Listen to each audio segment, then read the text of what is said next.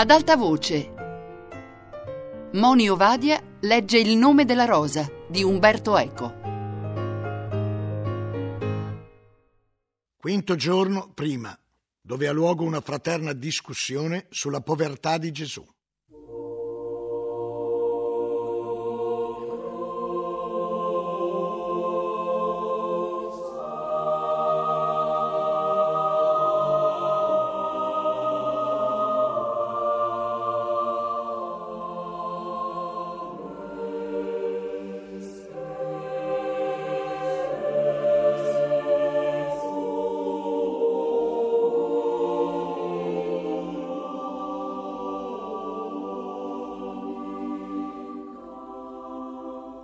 Guglielmo mi scosse rudemente avvertendomi che tra poco si sarebbero riunite le due legazioni. Guardai fuori e non vidi nulla. La nebbia del giorno prima era diventata una coltre lattiginosa che dominava incontrastata il pianoro. Appena uscito, vidi l'abbazia come non l'avevo ancora vista prima di allora. Solo alcune costruzioni maggiori, la chiesa, l'edificio, la sala capitolare, si stagliavano anche a distanza, sia pure in precise ombre tra le ombre ma il resto dei casamenti era visibile solo a pochi passi. Pareva che le forme delle cose e degli animali sorgessero all'improvviso dal nulla. Le persone sembravano emergere dalla bruma, dapprima grigie come fantasmi, poi a fatica riconoscibili. Nato nei paesi nordici, non ero nuovo a quell'elemento che in altri momenti mi avrebbe ricordato, con qualche dolcezza, la pianura e il castello della mia nascita. Quella mattina le condizioni dell'aria mi parvero dolorosamente affini alle condizioni dell'anima mia e l'impressione di tristezza con cui mi ero svegliato si accrebbe mano a mano che mi appressavo alla sala capitolare. A pochi passi dalla costruzione vidi Bernardo Gui che si accomiatava da un'altra persona che a tutta prima non riconobbi, come poi mi passò accanto mi accorsi che era Malachia. Si guardava intorno come chi non voglia essere scorto mentre commette un delitto. Non mi riconobbe e si allontanò. Io, mosso dalla curiosità, seguii Bernardo e vidi che stava scorrendo con l'occhio delle carte che forse Malachia gli aveva consegnato. Sulla soglia del capitolo chiamò con un gesto il capo degli arcieri che stava nei pressi e gli mormorò alcune parole. Poi entrò. Io gli tenni dietro. Era la prima volta che ponevo piede in quel luogo che, al di fuori, era di modeste dimensioni e sobrie fattezze. Mi avvidi che era stato ricostruito in tempi recenti sulle spoglie di una primitiva chiesa abbaziale, forse distrutta in parte da un incendio. Entrando da fuori, si passava sotto un portale alla moda nuova dell'arco a sesto acuto, senza decorazioni e sovrastato da un rosone, ma all'interno ci si trovava in un atrio rifatto sulle vestigia di un vecchio nartece. Di fronte si parava un altro portale con l'arco alla moda antica, il timpano a mezzaluna mirabilmente scolpito doveva essere il portale della chiesa scomparsa. Le sculture erano altrettanto belle, ma meno inquietanti di quelle della chiesa attuale.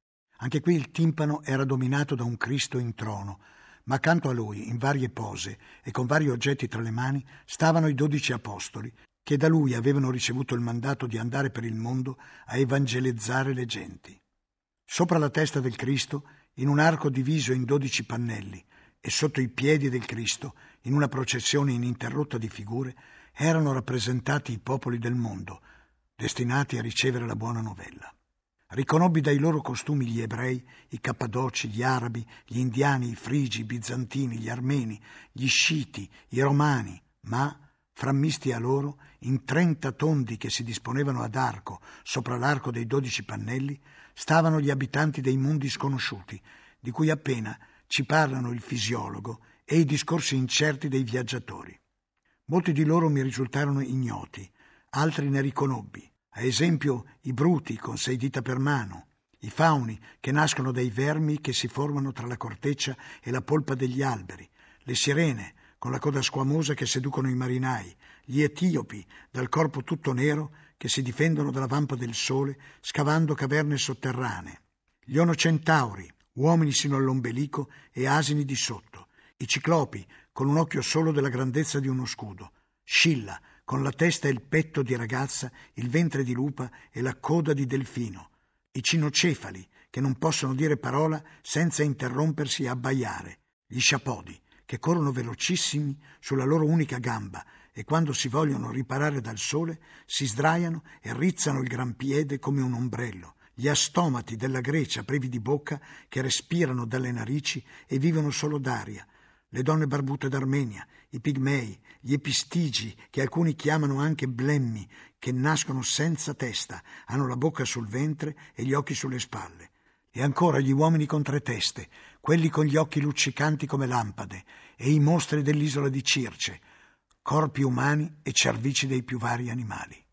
Questi altri prodigi erano scolpiti su quel portale, ma nessuno di essi provocava inquietudine, perché essi non stavano a significare i mali di questa terra o i tormenti dell'inferno, bensì erano testimoni del fatto che la buona novella aveva raggiunto tutta la terra cognita e si stava estendendo a quella incognita, per cui il portale era gioiosa promessa di splendida icumene.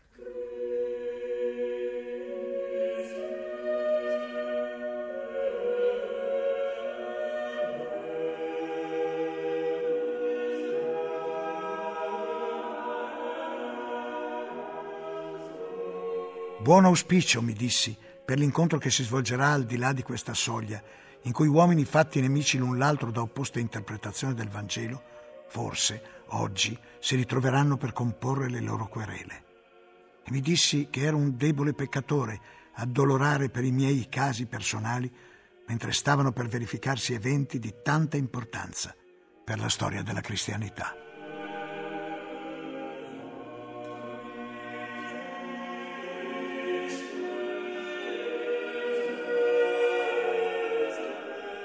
Commiserai la pochezza delle mie pene alla grandiosa promessa di pace sigillata nella pietra del timpano. Chiesi perdono a Dio per la mia fragilità e varcai più sereno la soglia. Non appena entrato, vidi al completo i membri di entrambe le legazioni che si fronteggiavano su una serie di scranni disposti a emiciclo, i due fronti divisi da un tavolo a cui sedevano l'abate e il cardinal Bertrando. Guglielmo, che io seguii per prendere appunti, mi mise dalla parte dei minoriti, dove stavano Michele coi suoi e altri francescani della corte di Avignone, perché l'incontro non doveva apparire come un duello tra italiani e francesi, ma una disputa tra sostenitori della regola francescana e i loro critici tutti uniti da una sana e cattolica fedeltà alla corte pontificia. Con Michele da Cesena stavano frate Arnaldo d'Aquitania, frate Ugo da Novocastro e frate Guglielmo Alnwick, che avevano preso parte al capitolo di Perugia, e poi il vescovo di Caffa e Berengario Talloni, Bonagrazia da Bergamo e altri minoriti della corte avignonese. Dalla parte opposta sedevano Lorenzo de Coalcone, baccelliere di Avignone, il vescovo di Padova e Jean Donneau, dottore in teologia a Parigi. Accanto a Bernardo Gui, silenzioso e assorto, c'era il domenicano Jean de Beaune, che in Italia chiamavano Giovanni d'Albena. La seduta fu aperta da Abbone, che ritenne opportuno riassumere i fatti più recenti. Ricordò che nell'anno del Signore 1322 il capitolo generale dei frati minori, riunitosi a Perugia sotto la guida di Michele da Cesena, aveva stabilito con matura e diligente deliberazione che Cristo, per dare esempio di vita perfetta e gli apostoli per adeguarsi al suo insegnamento, non avevano mai avuto in comune alcuna cosa, sia per ragioni di proprietà che di signoria, e che questa verità era materia di fede sana e cattolica. A questa verità si era tenuto nel 1312 il Concilio di Vienne e lo stesso Papa Giovanni nel 1317, nella Costituzione sopra lo Stato dei frati minori che inizia Quorundam exigit, aveva commentato i deliberati di quel concilio come santamente composti lucidi, solidi e maturi. Però l'anno seguente il Papa emanava la decretale ad conditorem canonum contro cui si appellava frate Bonagrazia da Bergamo, ritenendola contraria agli interessi del suo ordine. Il Papa allora aveva spiccato quella decretale dalle porte della chiesa maggiore di Avignone, dove era stata appesa, e l'aveva emendata in più punti, ma in realtà l'aveva resa ancor più aspra. Prova ne fosse che, per immediata conseguenza, frate Bonagrazia era stato tenuto per un anno in prigione.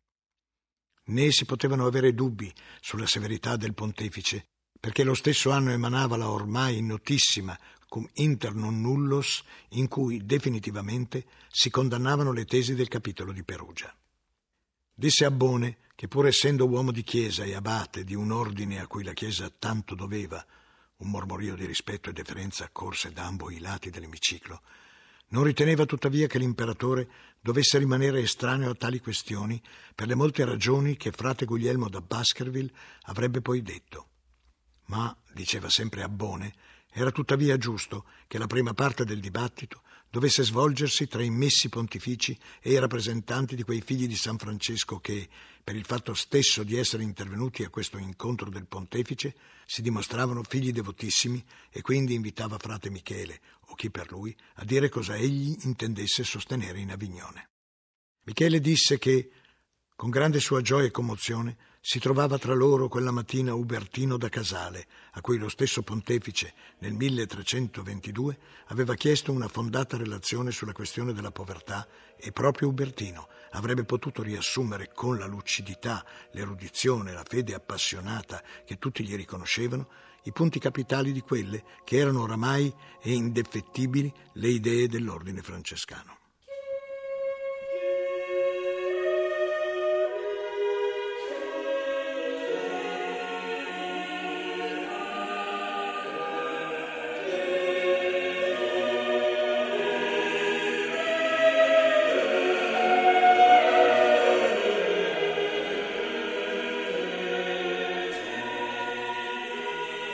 Si alzò Ubertino e non appena iniziò a parlare, capii perché mai avesse suscitato tanto entusiasmo, e come predicatore e come uomo di corte.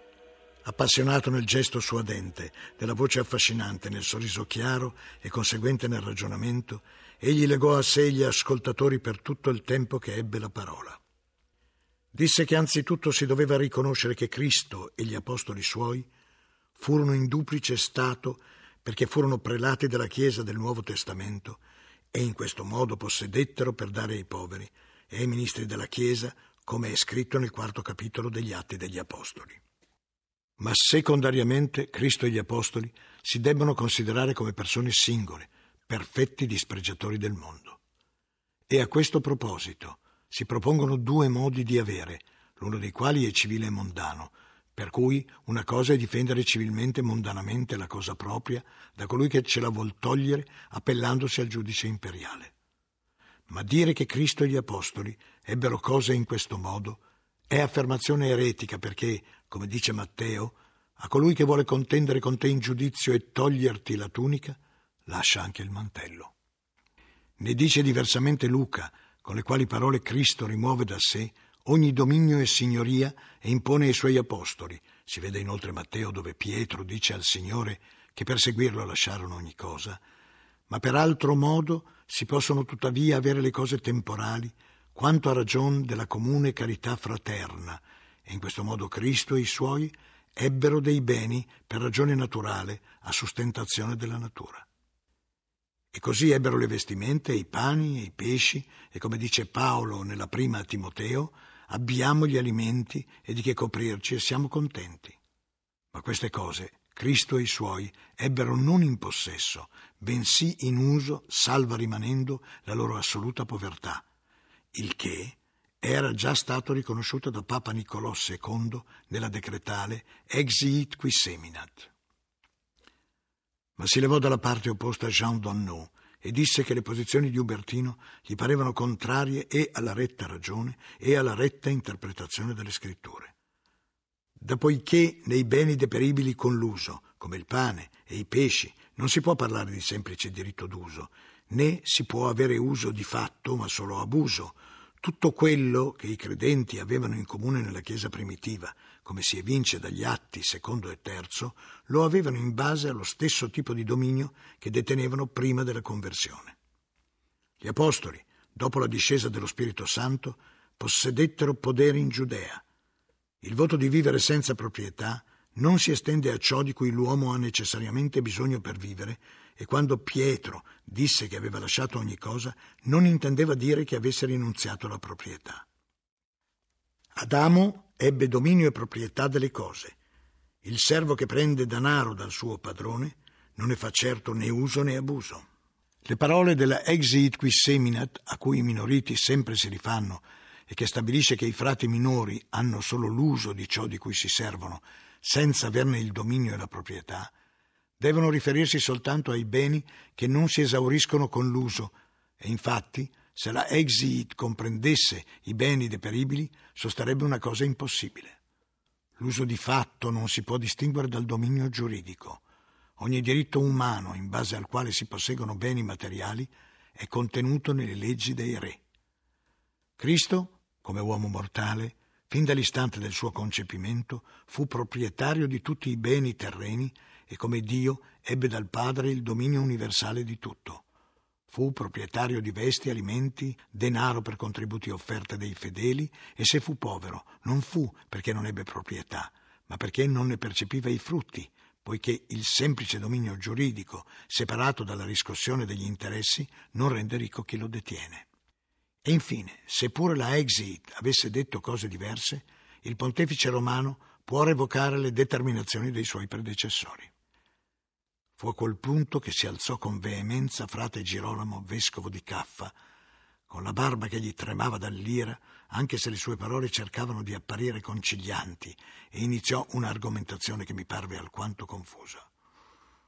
Uh, quello che vorrò dire al Santo Padre, uh, a me medesimo che lo dirò, pongo sin d'ora sotto la sua correzione perché credo veramente che Giovanni sia vicario uh, di Cristo e per questa confessione fui preso dai saraceni e inizierò citando un fatto riportato da un grande dottore eh, sulla disputa che sorse un giorno tra monaci su chi fosse il padre di Melchisedec.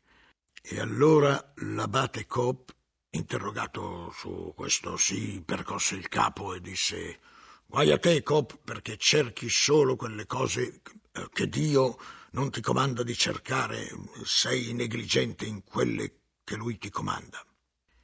Ecco come si deduce limpidamente dal mio esempio.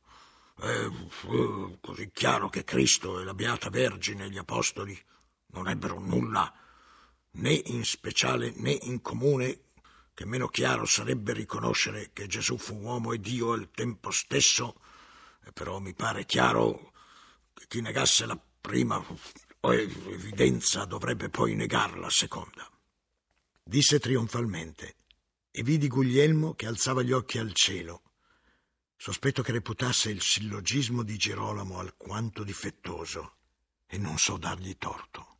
Ma più difettosa ancora mi parve la diratissima e contraria argomentazione di Giovanni d'Albena, il quale disse che chi afferma qualcosa sulla povertà di Cristo afferma ciò che si vede o non si vede per l'occhio, mentre a definire la sua umanità e divinità interviene la fede per cui le due proposizioni non possono essere messe alla pari. Nella risposta Girolamo fu più acuto dell'avversario. Oh, no, no, caro fratello, disse, mi par vero proprio il contrario, perché tutti i Vangeli dichiarano che Cristo era uomo e mangiava e beveva e per via dei suoi evidentissimi miracoli era anche Dio e tutto questo balza proprio all'occhio. Anche i maghi, gli indovini, fecero dei miracoli, disse con sufficienza il Dalbena. Eh, eh, sì, ribatté Girolamo, ma per l'operazione d'arte magica. E tu vuoi uguagliare i miracoli di Cristo all'arte magica? Il consesso mormorò sdegnato che non voleva così. E infine, continuò Girolamo che oramai si sentiva vicino alla vittoria.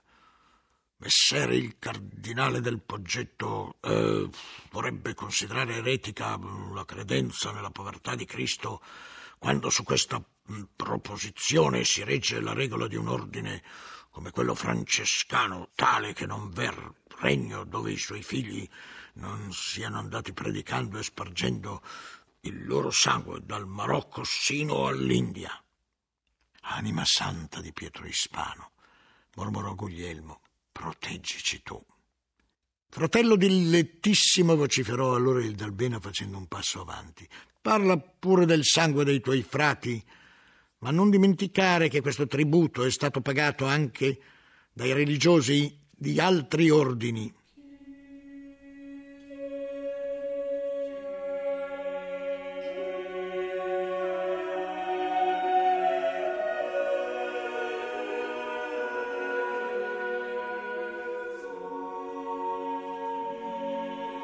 Non ci sono chiese al mio maestro mentre l'alborea si accaniva sulla barba del vescovo di Caffa per dimostrare o negare la povertà di Cristo? Ma tu puoi affermare entrambe le cose, mio buonazzo, disse Guglielmo. E non potrai mai stabilire sulla base dei Vangeli se Cristo considerasse di sua proprietà e quanto la tunica che portava e che poi magari gettava via quando era consunta. E se vuoi, la dottrina di Tommaso d'Aquino sulla proprietà è più ardita di quella di noi minoriti. Noi diciamo non possediamo nulla e tutto abbiamo in uso. Lui diceva consideratevi pure possessori purché se qualcuno manca di ciò che voi possedete, gliene concediate l'uso e per obbligo, non per carità. Ma la questione non è se Cristo fosse povero, è se debba essere povera la Chiesa. E povera non significa tanto possedere o no un palazzo, ma tenere o abbandonare il diritto di legiferare sulle cose terrene. Ecco dunque, dissi, perché l'imperatore tiene tanto ai discorsi dei minoriti sulla povertà. Infatti, i minoriti fanno il gioco imperiale contro il Papa ma per Marsilio e per me il gioco è doppio e vorremmo che il gioco dell'impero facesse il nostro gioco e servisse alla nostra idea dell'umano governo. E questo lo direte quando dovrete parlare? Se lo dico, compio la mia missione che era di manifestare le opinioni dei teologi imperiali. Ma se lo dico, la mia missione fallisce perché io avrei dovuto facilitare un secondo incontro ad Avignone e non credo che Giovanni accetti che io vada laggiù a dire queste cose. E allora?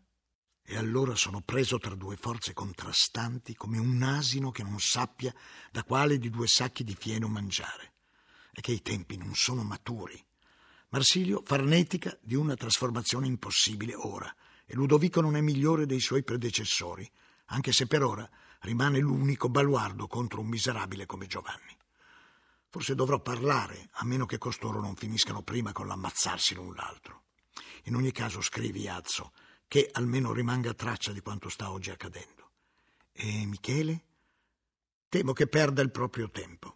Il cardinale sa che il Papa non cerca una mediazione. Bernardo Gui sa che dovrà fare fallire l'incontro e Michele sa che andrà ad Avignone in qualsiasi caso, perché non vuole che l'ordine rompa ogni rapporto col Papa e rischierà la vita. Mentre così parlavamo, e davvero non so come potessimo udirci l'uno con l'altro, la disputa aveva raggiunto il suo culmine. Erano intervenuti gli arcieri, a un cenno di Bernardo Gui, a impedire che le due schiere venissero definitivamente a contatto, ma quali assedianti assediati da ambo le parti delle mura di una rocca. Essi si lanciavano contestazioni improperi, che qui riferisco a caso, senza più riuscire ad attribuirne la paternità, fermo restando che le frasi non furono pronunciate a turno come avverrebbe in una disputa nelle mie terre, ma all'uso mediterraneo, l'una che si accavalla all'altra come le onde di un mare rabbioso. Il Vangelo dice che Cristo aveva una borsa. Taci tu con questa borsa, che dipingete persino sui crocefissi. Cosa dice allora del fatto che nostro Signore, quando era a Gerusalemme, tornava ogni sera a Betania?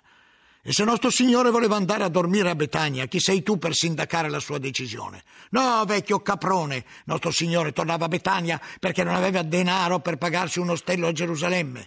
Buona grazia, il caprone sei tu! E cosa mangiava nostro Signore a Gerusalemme? E tu diresti che il cavallo che riceve la biada dal padrone per sopravvivere ha la proprietà della biada? Vedi che paragoni Cristo a un cavallo! No, sei tu che paragoni Cristo a un prelato simoniaco della tua corte, ricettacolo di sterco. Sì? E quante volte la Santa Sede ha dovuto accollarsi dei processi per difendere i vostri beni? I beni della Chiesa, non i nostri. Noi li avevamo in uso. In uso per mangiarveli, per farvi le belle chiese con le statue d'oro, ipocriti, vascelli di iniquità, sepolcri imbiancati, sentine di vizio. Lo sapete bene che è la carità e non la povertà il principio della vita perfetta. Questo lo ha detto quel ghiottone del vostro Tommaso. Bada Tempio, colui che chiami ghiottone un santo di Santa Romana Chiesa, santo dei miei sandali, canonizzato da Giovanni per far dispetto ai francescani. Il vostro Papa non può far santi perché è un eretico, anzi è un eresiarca. Questa bella proposizione la conosciamo già, è la dichiarazione del fantoccio di Baviera Sachsenhausen preparata dal vostro Ubertino. Bada come parli, maiale, figlio della prostituta di Babilonia e di altre sgualdrine ancora. Tu sai che quell'anno Ubertino non era dell'imperatore, ma stava proprio ad Avignone al servizio del cardinale Orsini e il Papa lo stava inviando messaggero in Aragona.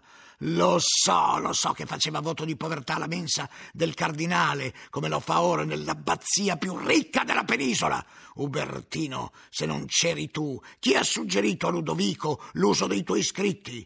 È colpa mia se Ludovico legge i miei scritti. Certo non può leggere i tuoi che sei un illetterato. Io un illetterato. Era letterato il vostro Francesco che parlava con le oche. Hai bestemmiato, sei tu che bestemmi, fraticello da barilotto. Io non ho mai fatto il barilotto e tu lo sai, sì, che lo facevi con i tuoi fraticelli quando ti infilavi nel letto di Chiara da Montefalco. Che Dio ti fulmini! Io ero inquisitore a quel tempo e Chiara era già aspirata in odore di santità. Chiara aspirava odor di santità, ma tu aspiravi un altro odore quando cantavi il mattutino alle monache. Continua, continua, l'ira di Dio ti raggiungerà, come raggiungerà il tuo padrone che ha dato ricetto a due eretici, come quello strogoto di Eckhart e quel negromante inglese che chiamate Bradius Certain. Venerabili fratelli, venerabili fratelli! gridavano il cardinale Bertrando e l'abate.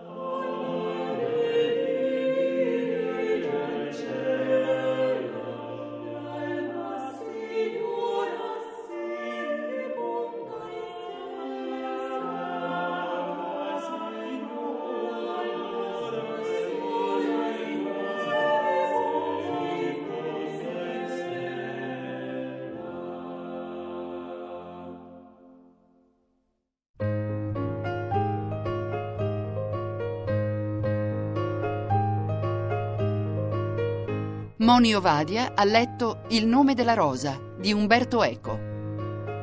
A cura di Anna Antonelli, Fabiana Carobolante, Lorenzo Pavolini, Chiara Valerio. Regia di Chiara D'Ambros. Per scaricare e riascoltare il programma radio3.rai.it.